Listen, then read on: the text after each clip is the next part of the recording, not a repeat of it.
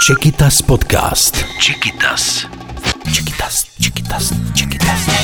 Ahoj, já jsem Honza Šembauer a vítám vás u dalšího dílu Čekytas podcastu. Dnes je se mnou učitel, lektor, ajťák a youtuber Václav Maněna. Václave, dobrý den, vítejte u nás v podcastu. Dobrý den, děkuji za pozvání. Václave, jak loňský rok změnil výuku z hlediska učitelů? S čím jste se setkal? No, řekl jste to úplně přesně, z hlediska učitelů. Jo? Ono ta otázka má vlastně dvě roviny. Jak se to změnilo z hlediska učitelů a jak se to změnilo celkově třeba z hlediska škol a nebo řekněme ředitelů. Ale vy jste se ptal na ty učitele.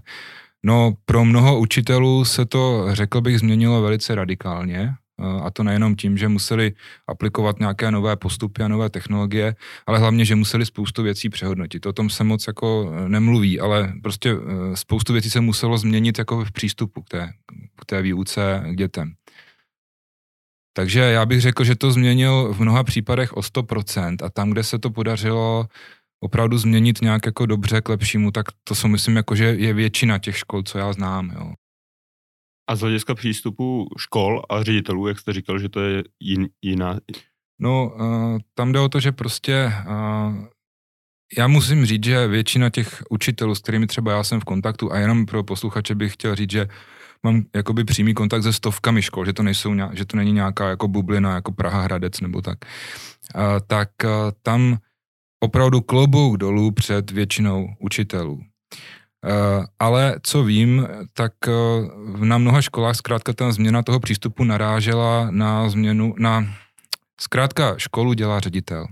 A spoustu těch uh, změn musí ten ředitel nějak korigovat, posvětit a tady bylo prostě na jaře vidět strašně moc rozdílů mezi jednotlivými školami. Oni ty rozdíly byly vždycky, ale tady to online prostředí, ten vstup škol do toho online prostředí, tak ty rozdíly ještě zvětšil a nebo, nebo víc to jako by bylo všechno vidět a někteří ty ředitelé to vzali opravdu za špatný konec, jo.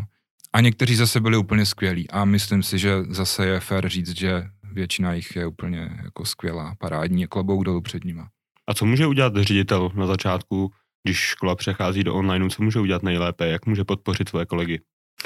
Ono je tady strašně uh, jakoby těžký říct nejlépe, jo? protože my se tady teďka můžeme bavit o tom, co je třeba nejlepší v Praze, ale ono už to pak třeba neplatí v Liberci, kde jsou třeba už úplně jiný socioekonomický ukazatele. Takže v první řadě ten ředitel uh, musí být, já to řeknu hodně otevřeně, musí být tak trošku despota, nebo já tomu rád uh, říkám, že musí být trochu benevolentní diktátor. A, tohle to se úplně na začátku nestalo. A někteří ti ředitelé, co jsme třeba řešili v rámci projektu SIPO, tak zkrátka řekli, hele, my už eh, nemáme sílu nastavit třeba jednotně nějakou platformu komunikační. Nemáme sílu prostě nastavit nějaký jednotný systém. Takže hodně těch ředitelů to jakoby ve víře, že to prostě přejde, že se to přežene, tak to nechalo rozjet. A teďka se to kolikrát řešilo třeba tak, že, já nevím, na prvním stupni si používali nějaký systém, na, na druhém stupni něco jiného, něco zase třeba řídilo uh, se tím přáním třeba ajťáka a tak dále. Takže ten ředitel v první řadě by měl nastavit nějakou opravdu jakoby jednotnou komunikaci, jednotné pravidla a tak jít příkladem. Znám spoustu skvělých ředitelů, kteří třeba úplně v podstatě zrušili zborovny jo, a mají prostě online porady a už se k tomu třeba ani nevrátí teďka. Jo. Takže je to, já vím, já jsem ukecený, je to na samostatný jako téma, třeba na dvě hodiny bych o tom mohl vyprávět, ale zkrátka ten ředitel často musí nastavit ty pravidla a je to velice často jako nepopulární krok. A teď se ukazuje to, co už eh, jako víme, to, co jsme na jaře nevěděli, že to není nějaká chvilková záležitost, nějaká vlnka, která se přežene. Takže ti ředitele, kteří se na to jakoby vykašlali na začátku, tak teďka mají daleko větší problém něco rozjetýho dávat do nějakých nových kolegí a korigovat to. Vím za sebe, jak moc je to náročné z hlediska toho ředitele třeba Březové. Jo, tam opravdu ta škola, pan ředitel Zimčíky budoval do online podoby jako roky a prošel stovkami slepých uliček. Jo. Takže školy, které, které tvrdí, že to jako v pohodě zvládli za dva dny, tak uh, zkrátka to není pravda. A s čím mají učitelé největší potíže, když přecházejí na tu online výuku? Na co narážíte? No, uh, upřímně, možná se budete divit, ale upřímně technika nebylo to jako nejhorší, jo. Samozřejmě. Uh, ta technika byla taková ta prvotní bariéra u mnohých a tam docházelo k tomu, že třeba zkrátka na tom jaře nebylo vůbec to technické vybavení, nebo nebylo na takové úrovni. Určitě, že jo, prostě můžeme přejít jako do nějaké online podoby, ale musíme k tomu mít prostě nejenom počítač, ale třeba uh, internetové připojení a tak dál. Musíme mít webové kamery, které třeba nebyly a tak dál. Takže jasně, ta technika byla důležitá. Ale potom uh, když to řeknu uh, jako úplně jednoduše, tak se trošku mění role toho učitele. Mění se role těch rodin, uh, role samozřejmě žáků. No a s tímhle tím mělo spoustu lidí mentální problém a my tady dneska, nám už se to tady dneska kecá v únoru, ale my už víme, že v realitě je docela dobře nasazených několik principů, o kterých třeba na jaře někteří učitelé tvrdili, že jsou nemožné. Jo. Takže ten přechod uh, a taková jistá, já doufám, že to nemizní zle, já to zle nemyslím, ale taková jistá ztráta kontroly nebo ztráta moci, tak to bylo něco, s čím se ti učitele velice jako špatně často vyrovnávali. Jo, a pomím takové ty věci, jako že třeba učíte přes uh, nějakou kameru, přes nějakou aplikaci, ale nevidíte toho žáčka na druhé straně. Jo. Máte tam prostě 10 dětí, vidíte tam jenom avatary, nevidíte je, tak to bylo takový jako první taky šok u té, dneska říkáme synchronní online výuky. Jo. Ale jinak ta online výuka jako taková přinesla strašně moc jakoby nových věcí. Jo. Na začátku takové ty názory jako jak chcete učit tělocvik, jo, distančně třeba. Já dělám od roku 2013 pro tady střední školu gastronomickou hotelovou v Bráníku. Teďka eh, prostě oni tam mají obor kuchař, distanční, jo, to jsem se nepřeřekl, jo, fakt to tak je. Když to říkám někomu, tak říkají, jak chcete učit distančně kuchaře, jo. Jako mě neříkejte, že něco jako nejde, že nejde učit tělocvik. No, hudebka, je, ta se učí podle mě stokrát možná ještě v některých případech líp distančně, jo. E, takže jako e, ta změna toho přístupu byla a, a ta sebou samozřejmě přinesla i i takové to jako uvědomění si té skutečné role toho učitele, jo, že to teda už není, není takový jenom mm, jako garant eh, pravdy a předavatel nějakých vědomostí, dovedností, ale že je to teda spíš jako v podstatě řekněme coach, který je ale ještě jako hodně vzdálený, že jo, a který prostě eh, na druhé straně má žáčky, kteří sedí někde v prostředí, které na to vůbec není přizpůsobené. Co musí učitel změnit ve svém přístupu na začátku, aby učil dobře i distanční formou, protože je to úplně něco jiného. Jo, to jste řekl přesně. Já, já se trošku zdráhám říct, že to jakoby musí změnit, jo, protože uh, zase nechci, aby to nějak vyznělo zle, ale ti učitelé, kteří přešli do toho onlineu, jako úplně bez hlavě v podstatě hnedka, hnedka na tom jaře, tak se strašně moc ukázalo rozdíly mezi těma učitelema. Jo? A když je někdo dobrý učitel, tak prostě nebylo třeba video na YouTube z matematiky, který udělal technicky dokonalý. No ale ta metodika a ten přístup k dětem, to z toho úplně sálalo, jak to prostě je skvělý, jo. Ehm, Takový prostě ideální příklad je třeba samozřejmě pan Valášek, že jo, matematikátor, ale ale spoustu takových podobných lidí se jako vyrojilo, jo. No a učitelé, kteří jako jsou špatní, tak jsou špatní v tom onlineu úplně stejně jako v prezenční výuce a je to jenom zkrátka víc vidět. Takže já vám nechci utíct ty otázky, já jenom chci říct, že ono to není pro každýho ta online výuka a není to pro každou školu a není to pro každého učitele a hlavně není to pro každého žáka. Takže já bych řekl, některé se možná ani nemění, jo. Ale to jste asi nechtěl slyšet. Takže co musí změnit, je určitě přístup k těm dětem. Já, když jsem začínal Březové, tak jsem tam přišel uh, z prostředí vysokoškolského. Učil jsem už, jako bych řekl, docela hotový lidi a i když mám třeba rád různý jako specifický humor a, a jako mám, mám prostě takovou jako, jako jadrnou mluvu a tak dále občas, jako která se do toho akademického prostředí úplně jako nehodila třeba, tak uh, já jsem byl trochu v šoku, když jsem po, uh, já nevím, třeba deseti letech začínal v Březové zase jako středoškolský učitel, jak se moc změnil přístup dětí ke světu. A otázky a tón, který mi ty otázky pokládali, jsem nejprve považoval za takovou, jako bych řekl, až drzost, jo. Já jsem jako nebyl moc zvyklý, že se mnou třeba někdo oponoval a že třeba mi řekli, pane učiteli, já si nemyslím, že máte pravdu, jo. vím, jak bylo mě, a to mě bylo nějakých, eh, prostě já nevím, jo, okolo 35 třeba, a tohle byla pro mě jakoby novinka, jo, a to jsem jako fakt jako ostřílený a v ty online výuce se pohybuju už hodně dlouho, takže jako to, že uh, ti žáčci jsou v jiném prostředí, jinak se chovají, jiným způsobem komunikují, to není něco, co by dělali na schvál. To prostě jakoby um, sebou přináší ta forma. A ne každý to hnedka ustojí. Jo? Mně to taky trvalo. Mně trvalo třeba roka půl, než jsem si zvykl na to, že ty děti nevidím u té online výuky, jo? No, že mi to nedělají na schvál třeba, že jo, tak to jsem věděl, protože v Březové mám docela dobrý přehled o i sociální, i zdravotní situaci těch žáků a víme, že to je velice špatné někdy, takže, takže jako uh, tam ta kamera není ani třeba z technických důvodů, jako jo. Ale uh, jako zkrátka uvědomit si, že ty děti jsou stejně jako my v nějaké mimořádné situaci, jo. A to samo o sobě je strašně těžké. Najednou musíte prostě opustit všechny principy, které vám fungovaly, který jste si cizeloval třeba 20 let a teď oni v principu fungují. Ale z začátku nám připadá, že ne. A to je asi ten největší problém, říct si, hele, já to zvládnu.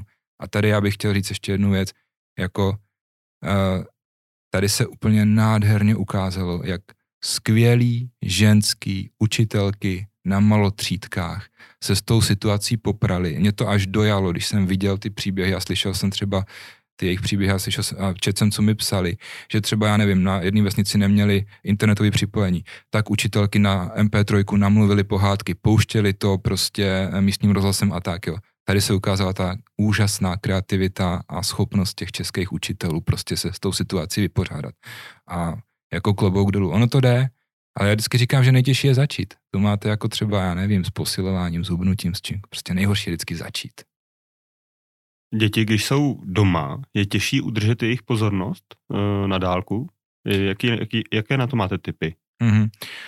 Tak a já tady a, nemám moc rád takový ten příklad, který musím říct třeba i ministerstvo občas používá, že to kdysi v Austrálii fungovalo, ta distanční výuka úplně v pohodě a tak dále. Ano, to je pravda. Ale my tady zapomínáme na jednu věc. Tam to od začátku bylo tak vymyšlené. Bylo to od začátku tak, že to dítě se učí doma, jsou na to distanční materiály. Děti se učili přes vysílačky, ale měli místnost, kde ta vysílačka byla a tak dále. Jestli znáte třeba seriál Skipy, tak tam to je nádherně ukázaný a ta škola vážně existuje. Ale my tady máme ten hlavní problém, že ty děti to nedělají na schvál, ale prostě my nemáme didaktizovaný prostředí. My nemáme doma koutek, kde máme ten počítač, kde máme klid, jo, kde uh, ne, nemluví, já nevím, sourozenec a tak dále. Takže tohle je to nejtěžší a ne vždycky toho můžeme jako dosáhnout. Ne, ne každá rodina má třeba mm, dva počítače pro dvě děti, ne každé má svůj pokojček a tak dále. Takže s tou pozorností máte velikou pravdu. Je to asi to, to nejhorší, eh, nejhorší jako zlo je ta, ta pozornost. A potom, o tom se začíná mluvit až teď překvapivě, ale jakási sebedisciplína. To je velký problém, protože i když jste ten největší flink a i když prostě na to všechno kašlete, ale do té školy chodíte každý den, tak víte, že pozejtří píšete čtvrtletku a že se na ní třeba musíte naučit jo, a že budete mít průšvih. Tady je to hozený jakoby na vás. A o tomhle bych mohl vyprávět hodiny třeba březový, jak to funguje. Jo? Takže tohle je jakoby ta sebedisciplína a tyto technické zázemí, to je velký problém. Dá se vůbec učit stejným způsobem na dálku, myslím tím počtem hodin, jestli ta pozornost lze u toho počítače třeba mhm. vydržet mm-hmm. Nedá. 4-5 hodin. To já jako sám na sobě vím, že když mám dlouhý videohovor, tak tu pozornost prostě neudržím. A jak to mají teďka děti? Uh, hodně jste tu otázku zjednodušil, tak já se budu držet tyhle jednoduché roviny. Bavíme se teďka o synchronní online výuce, to znamená 45 minut vás budu online na kameru něco učit. Efektivita je dle mého názoru zhruba poloviční, možná ještě je to horší. Jo? Uh, proto ministerstvo školství tak moc apelovalo na školy, když vydalo metodiku, aby se učili v menších skupinkách, aby ta dotace byla eh, menší a tak dále. Další věc je, že to přináší spoustu prostě i zdravotních rizik, takže eh, když se máte soustředit 45 minut, klasická 45-minutová hodina má expoziční část zhruba 20 minut. Když sedíte ve škole, tak byste se zhruba 20 minut měl učit něco nového, ne víc. Jo. Eh, a tu pozornost, jakoby, když ji máte udržet přes počítač, tak je to ještě horší. A to ještě vy máte počítač. Ale co takový dítě, který má mobilní telefon a bude koukat 6 hodin uh, denně do mobilu, jo, to nejde. Uh, online výuka a distanční výuka má spoustu výhod, ale je daleko méně efektivní než prezenční výuka. Jo? Kdyby to tak nebylo, tak se všichni učíme distančně a z internetu a je to v pohodě. To znamená, že učitelé zařazují do té distanční výuky jin, jinou možnost, než jenom vykládat skrz eh, nějaký videohovor? Takhle. Já vám řeknu takový ideální příklad, jak by to mělo vypadat a jak to třeba vypadá v Březové. Ale nejsem takový naivá, abych si myslel, že to teďka je realizovatelné na těch běžných školách. V podstatě ideální je, když ta přímá interakce s tím učitelem, ta online výuka přes nějaký videohovor je jakási konzultace. A to studium jako probíhá mimo. A to je to, čemu teďka říkáme asynchronní online výuka. Jo? No jo, jenomže aby mohlo dítě studovat samo, v úvozovkách samo, samozřejmě potřebuje podporu rodiny a tak dále, a to jsou všichni třeba individuálně vzdělávaní žáci a tak dále, tak eh, tam je prostě problém, že my na to nemáme materiály. A zase tady to zbylo na těch učitelích. Prostě udělat uh, materiál, který je uh, vhodný k samostudiu, tak aby vám třeba dával nějakou zpětnou vazbu, tak je samozřejmě dneska stokrát lepší, jednodušší, než to bylo před 50 lety, ale pořád uh, jako je to strašně náročná věc. Takže když se to dítě má učit doma samo, tak je, připravit mu proto podklady je neuvěřitelně náročné. Proto vznikla taková ta animozita určitě učitelům na začátku, když prostě jim učitelé dávali rodičům oskenovaný kusy knížek a řekli, tohle to si vyplňte a tohle a učitelé prostě mm, to udělali nejlíp, jak mohli, jo, protože já neznám moc učitelů českých eh, ze základního středního školství, kteří mají zkušenosti s distanční výukou. No, polovina učitelů neví, co to znamená distanční text. A je to, je to úplně v pořádku, oni to teď nepotřebovali. Takže samozřejmě v té naivitě udělali to, že prostě a v tom strachu, že jo, aby děti o něco nepřišli, tak prostě okopírovali, oskenovali učebnici, dali to domů, ale tohle není jako podklad pro distanční výuku, no. Eh, jak se vypořádali s tou distanční výukou ty nejstarší kolegové, řekněme ti před důchodem, jak to zvládli tahle ta skupina, protože já si to moc nedokážu představit, jak 55, 60 letý učitel, jak dokáže po, to, po celoroční, celoživotní kariéře prezenční výuky, jak dokáže přejít do onlineu. A pokud mám odpovědět opravdu jako generálně za tu republiku, jo, tak musím říct, že to zvládli skvěle. A pokud si mohu dovolit nějakou generalizaci, tak to zvládli v mnoha případech lépe než jejich mladší kolegové. Vím to i proto, že třeba vedu tu facebookovou skupinu Výuka informatiky, kde se na mě obrací spoustu mých bývalých jako studentů, jo, kteří třeba vyšli ze školy a mají, já nevím, rok, dva praxe. A je to naprosto úžasný, jak to zvládli. Uh, protože uh, tam jako, a, a takhle, jo, nebudete se představit, tak stačí vygooglit. Vemte si třeba, kolik eh, let je panu řediteli Březové, jo, a to je jako lídr vlastně v oblasti jako distančního vzdělávání u nás ta škola, jo, jako technologicky. Podívejte se na to, na ostatní učitelé, kteří mají třeba já, já, nechci, aby to, já nechci paní Rambouskou urazit, jo, ale prostě není to žádný teenager, ale paní Rambousková třeba, že jo, web, co jsem vyzkoušela CZ, úžasná, úžasná učitelka matematiky, která každý týden dává nějaký technologie z, z, ze školy, co jakoby vyzkoušela. My, když jsme ve webinářích si podělali rozhovory s učitelema, tak to taky všechno nebyli žádný teenageři. Pan učitel Novotný, nejsledovanější vlastně YouTube kanál, Matisková matematika a tak dál. No to jsou všechno lidi, kteří jsou minimálně eh, v mém věku, tedy nad 40, abych byl jako galantní, jo. ale uh, prostě já znám opravdický ESA, online výuky, nebo vůbec uh, distanční výuky a jsou to lidé 60 plus, jo. Uh, jako tady, já to řeknu, to je asi nepopulární, jo, ale tom školství je hodně mladých lidí, kteří vzhledem k finanční situaci, která tam panuje, tak zkrátka jejich ochota dělat věci navíc je jako malá, jo, často. Jako, ale zase to nemluvím o většině, jo, ale jenom chcem chtěl říct, že to s tím věkem tak úplně jakoby nesouvisí. A nebo možná jinak, než bychom čekali, jo. Ta ženská, která prostě už jí bylo třeba 50 a nemusí se starat o malé dítě a doma má prostě čas a má ten tablet, tak dokáže tak úžasné věci udělat, že to byste asi koukal. Jednu takovou mám doma za ženu. To jste vyjmenoval spíš ty, ty kterým se to podařilo, ten přechod. Eh, ty, ti učitelé, kteří maj, jsou pomalejší nebo řekněme nemají takové zkušenosti, kde se můžou inspirovat? Tak ještě doplním, že těm, kterým se to nepodařilo, tak těm by se to nepodařilo ani ve 20. Jo? To je o nějakým mentálním jako nastavení spíš. Ale kde se můžou inspirovat? Já bych začal u těmhle těm lidem, kteří teda mají třeba už vyšší věk trošku, tak bych opravdu doporučil inspirovat se u jejich vrstevníků, protože to vám strašně dodá energii a, a na, prostě vidíte, že někdo, kdo prostě je stejně starý, dokáže úžasné věci. Takže určitě třeba ty věci, které jsem říkal, uh, Musím teda pochválit ten projekt SIPO, který dělal úžasný webináře, nebo dělá pořád úžasný webináře, takže určitě ten projekt SIPO můžu doporučit. Vím, že prostě ty webináře jsou opravdu velice prakticky orientovaný. Je spoustu webů, i já bych i pochválil třeba ministerstvo školství. Upřímně ty weby kolikrát, eh, to, co bych jim vytknul, tak jsou spíš takové, jakoby, že nejsou tak přehledné ale eh, jako těch informací tam najdete hodně a opravdu jako můžu to doporučit, no. No a na YouTube je spoustu prostě úžasných příkladů, jo, takže hm, můžeme pak třeba dát nějaký odkazy jako přímo Jo, no a taky samozřejmě na mém kanálu video výuka s Václavem Maněnou, to, to je taky jako něco, co můžu doporučit, no. Eh, a jsou takový opravdu učitelé, kteří víte, oni nevyhrávají moc ty ceny, jo, ale jsou to takový jako perfektní poctivci, který se vůbec eh, neváhají rozdělit s ostatníma o zkušenosti, jo, třeba pan Hodál, jo, web tbrdio.cz, nebo to, co jsem vyzkoušel, co to už jsem asi říkal, a spoustu takových učitelů prostě úžasných je a oni nemají vůbec problém jakoby sdílet ty zkušenosti a říkat vám, jo, ono to je dřina, jo. Nebudu vám říkat, že to je snadný, že za víkend to zvládnete. No.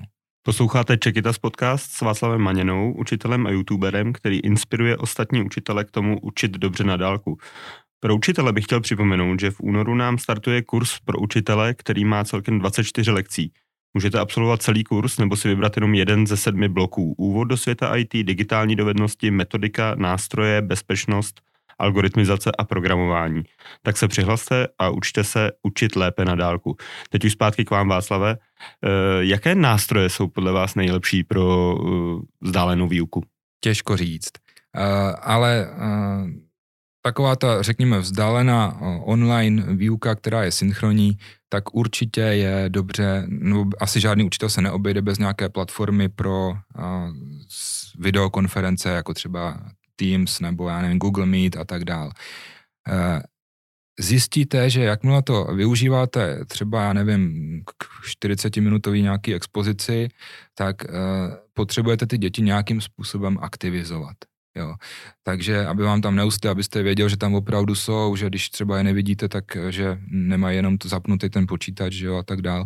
Takže spoustu těch nástrojů, který můžu já doporučit, tak jsou vlastně jako třeba Kahoot nebo tyhle záležitosti, jo, ale třeba úžasný nástroj je Nearpod, jo. Tomu já říkám frontální výuka na steroidech, to je prostě úžasná záležitost. Tak spoustu těchto nástrojů já jsem i udělal na svůj takovou elektronickou nástěnku Padlet, jo, a to můžu dát, tak někam do popisku link. A tam jsem tyhle ty nástroje roz, rozstřídil a jsou úžasný v jedné věci. Když se na ty nástroje podíváte, jako třeba Learning Apps nebo i ten Kahoot, tak když tam půjdete dneska, tak zjistíte, že tyhle nástroje už mají v sobě strašně moc hotových materiálů od českých učitelů. Protože většina těch nástrojů funguje tak, že když jsou v té verzi zadarmo, tak co tam vytvoříte, tak to dáte k dispozici ostatním. Takže eh, třeba když jdete na Life Worksheets, což je jakoby nějaká databanka vlastně online pracovních listů, tak už je tam strašně moc věcí třeba, nevím, z češtiny, jo, hotových úžasná věc. Nebo ty learning apps, jo, teď jako pro, če, pro český a pro všechny stupně škol už tam najdete spoustu materiálu. Takže to je taková moje asi nejvíc důležitá rada.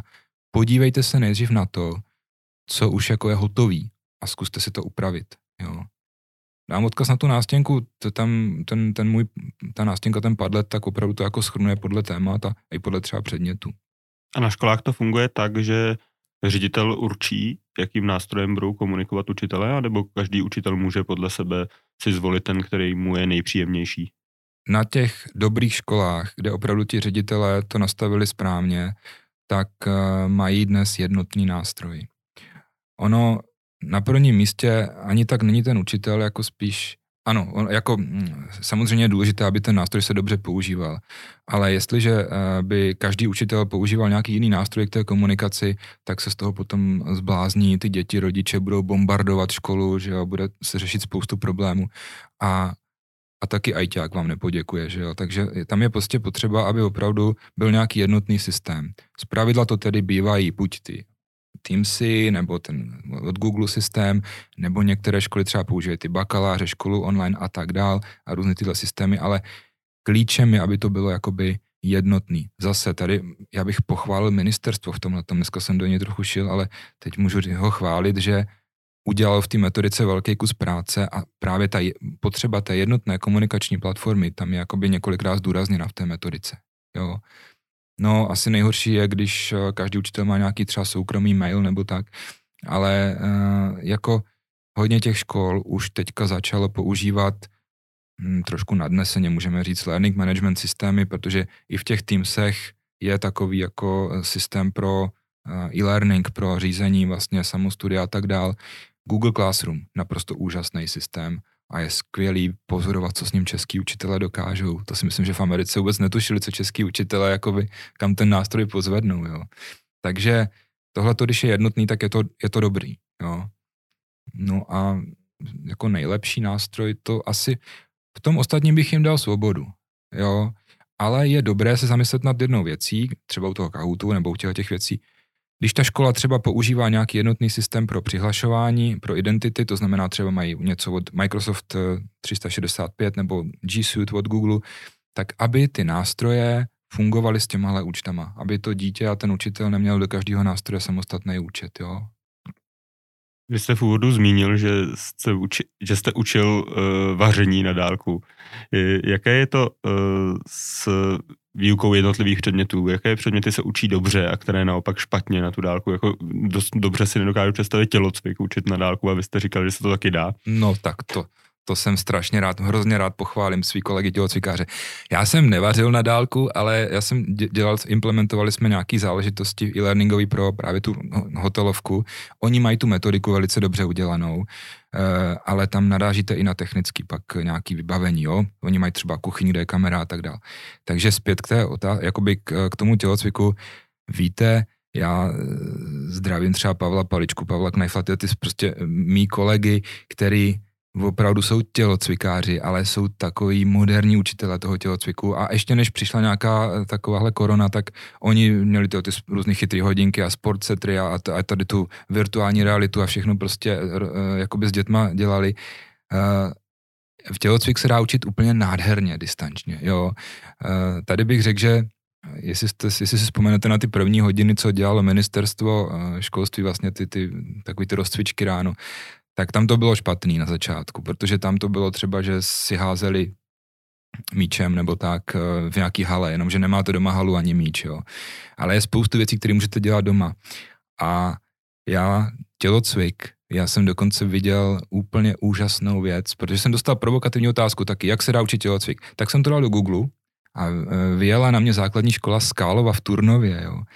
Úžasný dvě holky, no paní, jo, který učili distančně tělocvik, různé takové tanečky dělali s, s košťatama a tak dál a bylo to prostě naprosto skvělý. Takže tělocvik je, můžete učit, eh, ani nemusíte mít žádné chytrý hodinky nebo náramky, prostě dáte těm dětem nějakou výzvu, dneska se říká, jo, a můžou, teď jsem třeba viděl krásný nápad, ať si vemou mobil a GPS-kou vykres a choděj po městě a vykreslej eh, tím, jak choděj, tak prostě vykresle nějaký obrazec třeba, jo. A když nemůžou chodit po městě, tak je spoustu věcí, co se dá, co se dá dělat doma, no. Jako mně je těžký říct, že něco, ne, zkuste něco, hudebku třeba byste mohli říct. Nebo, nebo já, jako hodně lidí se ptá na ty, ty výchovy. Obecně bych řekl, že těžší je to všude tam, kde uh, je důležitá nějaká bezprostřední komunikace, jo takže třeba u, těch, u té hudební výchovy je spousta moc věcí, které můžete dělat a jsou naprosto úžasný a zábavný. A pak je spoustu věcí, které prostě v podstatě dělat nejde. A tohle by vám mohli vyprávět učitelé a ředitelé základních uměleckých škol. A to je velice náročný. No. No a e, takový ty, pak samozřejmě ne, že je v nějaký bublině, takže praktický předměty jo, a ředitelé učňáků by vám takhle mohli zase vyprávět. No. Prostě ne všechno jde převíst do toho online světa. Takhle, já to řeknu jinak. Všechno lze přenést, jo. Teď mě možná sežerou chirurgové a tak dále, ale lze to. Ale je to tak neuvěřitelně finančně náročné, že to nedělají dneska ani ti největší hráči. Jo. A jak se podle vás projeví dnešní doba v budoucnosti? Bude se distanční, stane se distanční výuka součástí normální výuky, anebo zase se zvrátíme zpátky k prezenční výuce a na to, co jsme se dneska naučili, už zapomeneme? Já myslím, že na některé uh, změny paradigmatu, nebo prostě na, na, na, něco se už tak moc změnilo, že se to prostě vrátit jakoby z principu nemůže. Uh, osobně v distanční výuce vidím jako velkou budoucnost je úplně jedno, co já si o tom myslím, jestli se mi to líbí nebo ne, jo? ale odpovídám to, co, to, co jako, jak já to vidím, tak opravdu uh, ta role té distanční výuky poroste. Myslím si, že kde se to třeba projeví jako na prvním místě, tak bude firemní vzdělávání, kde spoustu těch firm si dneska uvědomilo, že ty věci, o kterých uh, jakoby se tvrdilo, že nejdou jinak než prezenčně, a zase já mám tady letité zkušenosti jako s, s komerčná, jo, se s e-learningem, takže vím, jak se třeba vzdělávali lékaři nebo prostě farmaceuti a tak dál. Tak uh, spoustu těch věcí prostě se dneska jako uh, ukazuje, že lze a že to je sice možná méně efektivní, ale že to ve výsledku je levnější třeba, jo. Takže, anebo snaží zorganizovat a tak dále. Takže v tomhle segmentu určitě. No a v tom školství Uh, asi jsme si už jako všichni uvědomili, že to není nějaká vlna, která se jen tak rychle přežene, ještě nás to prostě bude čekat chvilku a prostě spoustu těch věcí. Já si myslím, že třeba takové to vybírání úkolů elektronicky nebo i uh, komunikace elektronicky je něco, co ti učitelé už teď zjistili, že je velice výhodné a že jim to může ušetřit čas a že jim to může ušetřit spoustu konfliktů i třeba s rodiči. Takže hodně těch prvků věřím, že prostě už v tom školství zůstane. A zase říkám klobouk dolů před českými učitelema, jo, takže nevěřím, že se to vrátí do starých kolejí všude. To byl Václav Maněna, učitel, lektor, ajťák a youtuber. Vám moc krát děkuji za rozhovor, Václave. Taky děkuju. A pokud hledáte další inspiraci k učení, přihlaste se na naše kurzy pro učitele, které začínají už v únoru. Termíny naleznete na čekitas.cz, kalendář, kde dáte ostatní kurzy. Držíme vám palce a mějte se fajn. Čekitas podcast. Čekitas.